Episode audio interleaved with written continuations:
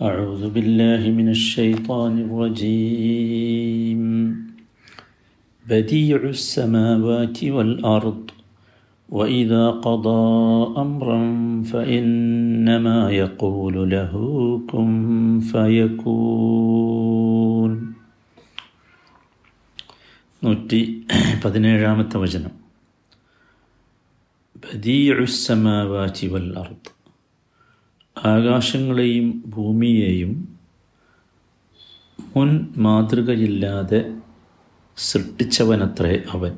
ബദീയ ബദ എന്ന് പറഞ്ഞാൽ അതാണ്. ഒരു മുൻ മാതൃകയില്ലാതെ ഒരു സാമ്പിളില്ലാതെ ഒരച്ചില്ലാതെ സൃഷ്ടിച്ചവൻ. വൈദ കഥ അമ്രൻ വൈദ കഥ അമ്രൻ. അവൻ ഒരു കാര്യം തീരുമാനിച്ചാൽ അവൻ എന്ന് പറഞ്ഞാൽ അള്ളാഹു വൈദ കഥ അമ്രൻ അവൻ ഒരു കാര്യം തീരുമാനിച്ചാൽ ലഹു അതിനോട് പറയുക മാത്രമേ ചെയ്യേണ്ടതുള്ളൂ. എന്ത്? ഖുൻ. ഖുൻ എന്ന് പറയുക. ഉണ്ടാകൂ ഭവിക്കൂ എന്ന് പറയുക. ഫയക്കൂൻ അപ്പോൾ അതുണ്ടാകും. അത് സംഭവിക്കും. അപ്പം ആകാശങ്ങളെയും ഭൂമിയെയും ഒരു മുൻ മാതൃകയില്ലാതെ നിർമ്മിച്ചവനത്രേ അവൻ. അവനൊരു കാര്യം തീരുമാനിച്ചാൽ ഉണ്ടാകൂ എന്ന് പറയുക മാത്രമേ വേണ്ടതുള്ളൂ. ഉടനെ അതുണ്ടാകും. കഴിഞ്ഞ വചനത്തിൽ വക്കാലുത്തഹദല്ലാഹു വലത അവർ അള്ളാഹുവിന് സന്താനത്തെ സ്വീകരിച്ചിരിക്കുന്നു എന്ന് പറഞ്ഞല്ലോ. അപ്പം അതിന് അള്ളാഹു സുബാനുവത്ത ആല മറുപടി പറഞ്ഞ നാല് കാര്യങ്ങൾ നമ്മൾ വിശദീകരിച്ചു. അതിലെ അഞ്ചും ആറും കാര്യങ്ങളാണ് ഈ വചനത്തിലുള്ളത്. ഈ വചനത്തിന്റെ വിശദീകരണത്തിലേക്ക് പോകുന്നതിന് മുമ്പ് ഞാൻ ആ അഞ്ചും ആറും കാര്യങ്ങൾ ഒന്ന് പറയാം. എന്നിട്ട് നമുക്ക് വിശദീകരണത്തിലേക്ക് പോകാം. എങ്ങനെയാണ് അള്ളാഹുവിന് സന്താനമുണ്ടാവുക? എന്തിനാണ് അള്ളാഹുവിന് സന്താനം? ഇതൊക്കെയാണ് നാല് കാര്യങ്ങളിൽ പറഞ്ഞത്. അഞ്ചാമത്തെ കാര്യം ബദിയുസമാവാചി വൽ അർത്ത് അത് യഥാർത്ഥത്തിൽ അള്ളാഹുവിന് സന്താനമുണ്ട് എന്ന് പറയുന്നവർക്കുള്ള ഖണ്ഡനമാണ്. അള്ളാഹു ആരാണ്? ആകാശഭൂമികൾക്ക് മുൻ മാതൃകയില്ലാതെ ആകാശഭൂമികളെ സൃഷ്ടിച്ചവനാണ്. അപ്പോൾ അള്ളാഹുവിനെ സംബന്ധിച്ചിടത്തോളം ഒരു മനുഷ്യനെ പിതാവില്ലാതെ സൃഷ്ടിക്കുക എന്നത് എന്തല്ല? പ്രയാസമുള്ള കാര്യമല്ല. ലഹൽ ഖുസ്സമാവാച്ചി വൽ അർദി അക്ബറു മിൻ ഖൽഖിന്നാസ് സൂറത്ത് ഖാഫിറിലെ അൻപത്തിയേഴാമത്തെ വചനത്തിൽ അള്ളാഹു പറയുന്നുണ്ട് ലഖൽഖുസമാവാറ്റി വൽ അർദി അക്ബറു മിൻ ഖൽഖിന്നാസ് ആകാശഭൂമികളുടെ സൃഷ്ടിപ്പാണ് മനുഷ്യരെ സൃഷ്ടിക്കണേക്കാൾ ഏറ്റവും വലുത്. അപ്പം അങ്ങനെ ഒരു വിഷയമില്ല. അങ്ങനെ ഒരു വിഷയം ഉണ്ടാകേണ്ടതില്ല എന്ന്. അതാണ് അഞ്ചാമത്തെ ഖണ്ഡനം. അതുകൊണ്ട് തന്നെ അള്ളാഹുവിന് എന്ത് ചെയ്യണ്ട മക്കളുണ്ടാക്കണ്ട അള്ളാഹുവിന് ആ മക്കളെ ആവശ്യമില്ല. അത്തരത്തിലുള്ളൊരു ആവശ്യം അള്ളാഹുവിനില്ല. ഇതേ കാര്യം സൂറത്തു അന്നാമിന്റെ നൂറ്റി ഒന്നാമത്തെ വചനത്തിൽ പറയുന്നുണ്ട്. ബദി ഉസ്സമാവാതി വൽ അർദ്. അതേ വാചകമാണ്. സൂറത്ത് നാം അല്ലെ നൂറ്റി ഒന്നാമത്തെ വചനം. വതി ഉസ്സമാവാതി വൽ അർദ്. എന്നിട്ടോ വദി നമ്മളിവിടെ പറഞ്ഞല്ലോ എന്താണെന്നുള്ളത് എന്നിട്ട് ചോദിക്കുന്നുണ്ട് അന്ന യക്കൂനു ലഹു വലതും വലം ചക്കുൻ ലഹു സാഹിബ. അന്ന യക്കൂനു ലഹു വലതും എങ്ങനെ ഒരു സന്താനമുണ്ടാകും അള്ളാഹുവിന് വലം തക്കുൻ ലഹു സാഹിബ. അവനൊരു സാഹിബത്തില്ലല്ലോ പത്നിയില്ലല്ലോ കൂട്ടുകാരിയില്ലല്ലോ. ആവശ്യമല്ല എന്നാണ് അങ്ങനെയല്ലല്ലോ. പിന്നെ എങ്ങനെ നിങ്ങളിത് വാദിക്കുക? വഹലക്കുല്ല ഷെയ്ഇൻ എല്ലാ വസ്തുക്കളെയും അവനാണ് സൃഷ്ടിച്ചത്. വഹുവ ബിക്കുല്ലി ഷെയ്ഇൻ അലീം. അവൻ എല്ലാ കാര്യത്തെയും അറിയുന്നവനാണ്. അള്ളാഹു അള്ളാഹുവിനെ പരിചയപ്പെടുത്തണം അള്ളാഹുവിന് അതുകൊണ്ട് അള്ളാഹുവിന് സന്താനമുണ്ടെന്ന് പറയണ്ട. കാരണം ദാലിക്കുമുല്ലാഹു റബ്ബുക്കും അങ്ങനെയുള്ളവനാണ് നിങ്ങളുടെ രക്ഷിതാവായ അള്ളാഹു ലാ ഇലാഹ ഇല്ലാഹു. അവനല്ലാതെ ഒരു ദൈവമില്ല. നിങ്ങൾ പറയരുത് യേശു ദൈവമാണ് എന്ന് പറയരുത്. ലാ ഇലാഹ ഇല്ലാഹു. ഖാലിഖു കുല്ലി ഷൈഇൻ. അവനാണ് എല്ലാ വസ്തുക്കളെയും സൃഷ്ടിച്ചവൻ. ഇവിടെ വേറെ ആരും സൃഷ്ടിച്ചിട്ടില്ല. സൃഷ്ടിച്ചവനെ ദൈവമാകാൻ കൊള്ളൂ. അതുകൊണ്ട് ഫഅബുദൂ അതുകൊണ്ട് നിങ്ങൾ അവനാണ് ആരാധനകൾ സമർപ്പിക്കേണ്ടത്. വഹു കുല്ലി ഷൈഇൻ വക്കീൽ. അവൻ സകല കാര്യങ്ങളുടെയും കൈകാര്യക്കാരനാകുന്നു. നോക്കൂ ഇത് അള്ളാഹു സുബാനഹുവത്താല ധാരാളം ഇടങ്ങളിൽ പറഞ്ഞിട്ടുണ്ട്. അപ്പോൾ അതുകൊണ്ട് അല്ലയോ ദൈവപുത്രന്മാരെയും ദൈവത്തിന് സന്തതികളെയും സങ്കല്പിക്കുന്നവരെ അസംബന്ധമാണ് നിങ്ങളുടെ വാദം. ഈ വചനത്തിലുള്ള ആറാമത്തെ കാര്യം.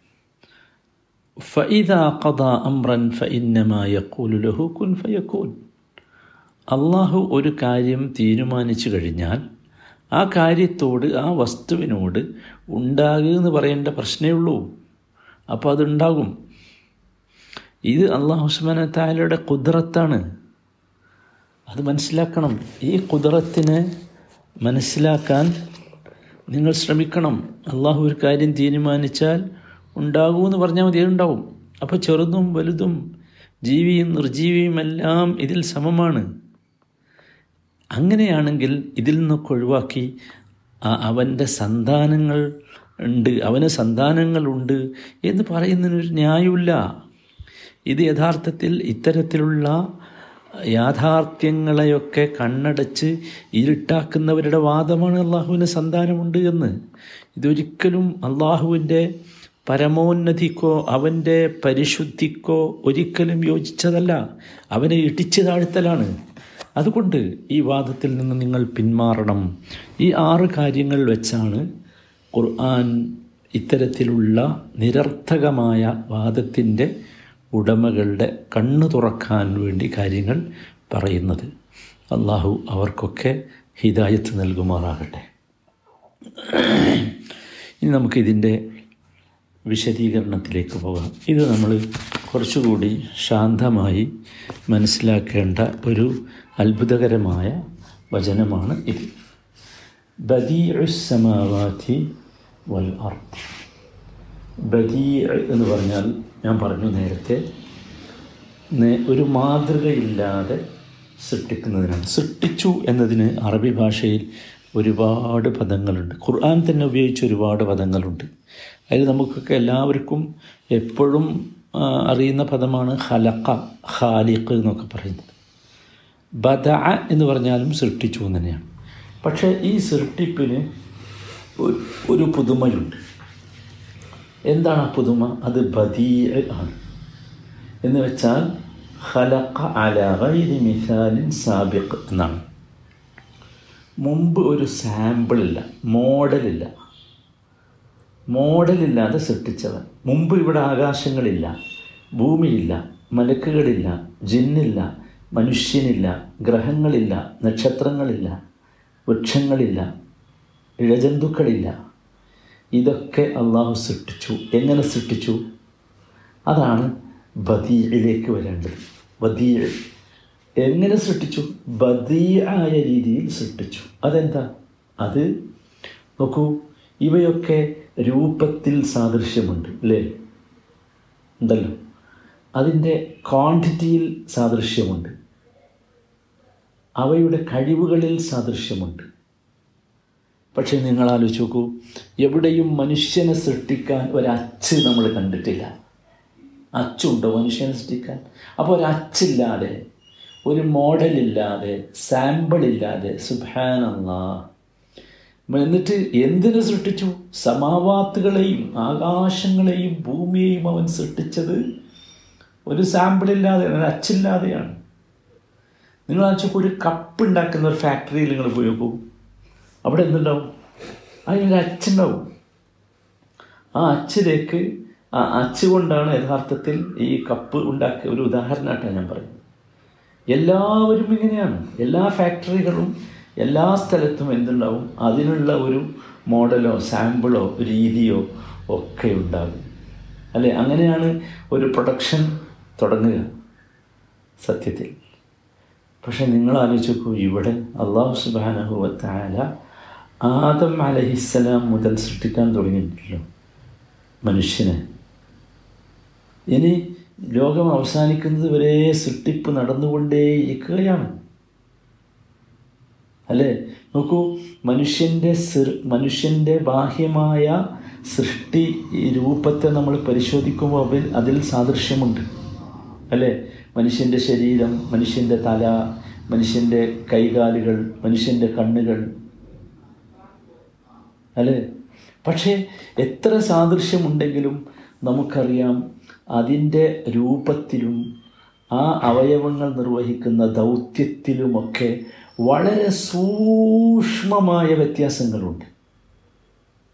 അല്ലേ? രൂപത്തിൽ സൂക്ഷ്മമായ വ്യത്യാസമുണ്ട്. ഒരിക്കലും നമ്മൾ ഒരേ മാതിരിയുള്ള ആളുകളെ കാണുന്നില്ല. എന്തെങ്കിലും ഒരു വ്യത്യാസം അവർ തിരിച്ചറിയാനുണ്ടല്ലേ ഓരോ മനുഷ്യനും നിർവഹിക്കുന്ന ദൗത്യത്തിൽ ഉത്തരവാദിത്തത്തിൽ നിങ്ങൾ ആലോചിച്ച് നോക്കൂ. ഓരോരുത്തർക്കും അള്ളാഹു നൽകിയ ഉത്തരവാദിത്തത്തിൽ അവിടെ എന്തുണ്ട്? വ്യത്യാസമുണ്ട്. അല്ലേ? ഓരോരുത്തർക്കും അള്ളാഹു നൽകിയ ഓരോ അവയവങ്ങളുണ്ടല്ലോ. ഓരോ അവയവങ്ങളും മനുഷ്യ ശരീരത്തിലുള്ള ഓരോ അവയവങ്ങളും ജി നിർവഹിക്കുന്ന ദൗത്യം വ്യത്യസ്തമാണ്.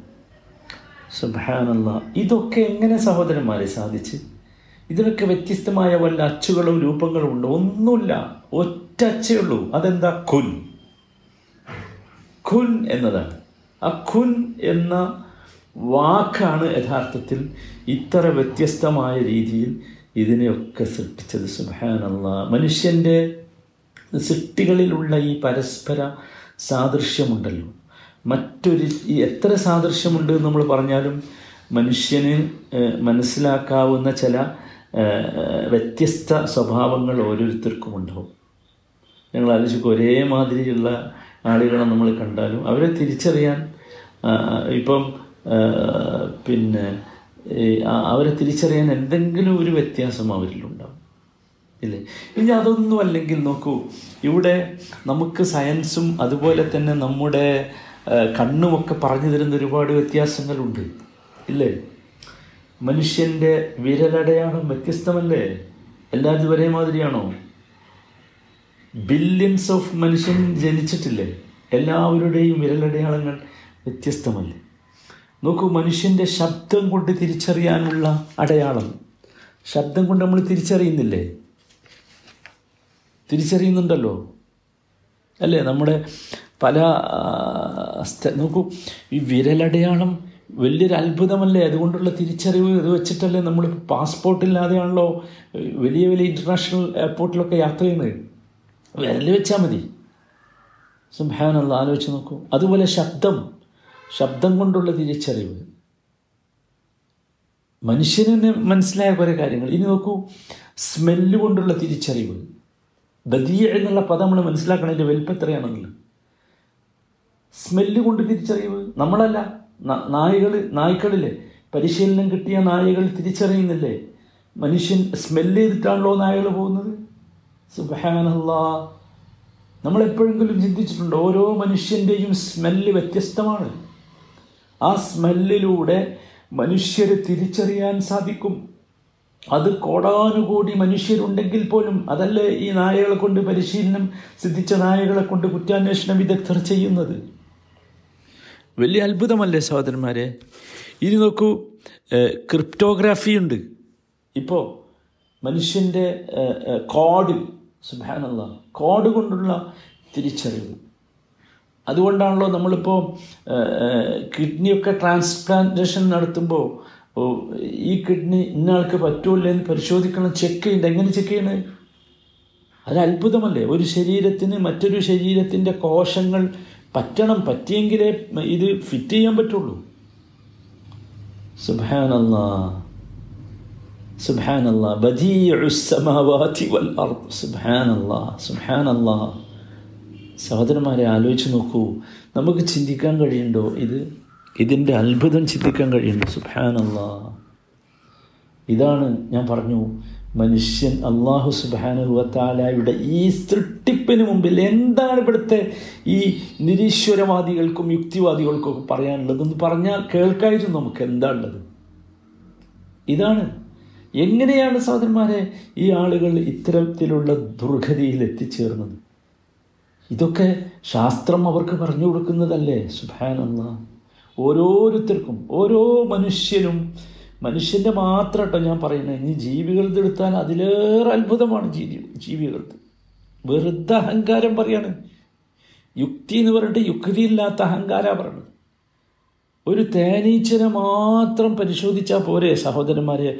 അള്ളാഹുവിന്റെ സൃഷ്ടിപ്പിന്റെ അത്ഭുതത്തിലേക്കും അള്ളാഹുവിലേക്കും ഇവരെത്താൻ. സുബാനല്ല അപ്പോൾ മനുഷ്യനെ മാത്രം പരിശോധിച്ച് നോക്കൂ ഞാൻ ഈ പറഞ്ഞതൊക്കെ നിങ്ങൾ ആലോചിച്ച് നോക്കൂ ശബ്ദം വിരലടയാളമായാലും അതുപോലെ തന്നെ ശബ്ദമടയാളമായാലും സ്മെല്ലിന്റെ അടയാളമായാലും അതുപോലെ മനുഷ്യന്റെ കോശങ്ങളുടെ അടിസ്ഥാനത്തിലുള്ള തിരിച്ചറിവായാലും കോഡുകളുടെ അടിസ്ഥാനത്തിലുള്ള തിരിച്ചറിവായാലും ഇതൊക്കെ സഹോദരന്മാരെ ഓരോരുത്തരിൽ നിന്നും വ്യത്യസ്തമാണ് ഇത് തന്നെയാണ് സൃഷ്ടിപ്പിലുള്ള ഏറ്റവും വലിയ മഹാ അത്ഭുതവും ഏറ്റവും വലിയ മഹാ അത്ഭുതം ഇത് തന്നെയാണ് അതുകൊണ്ടാണ് അള്ളാഹു താല അത്ഭുതം സൂറത്ത് റൂമിൽ പറയുന്നുണ്ട് വമിൻ ആയാറ്റിഹി ഖൽഖുസ് സമാവാതി വൽ അർദ് واختلاف ألسنتكم وألوانكم إن في ذلك لآيات للعالمين سبحان الله അത്ഭുതകരമാണത്. ഇൻഷാ അള്ളാഹ് അടുത്ത ക്ലാസ്സിൽ അത് വിശദീകരിക്കാം. അള്ളാഹു തോഫിക്ക് നൽകുമാറാകട്ടെ.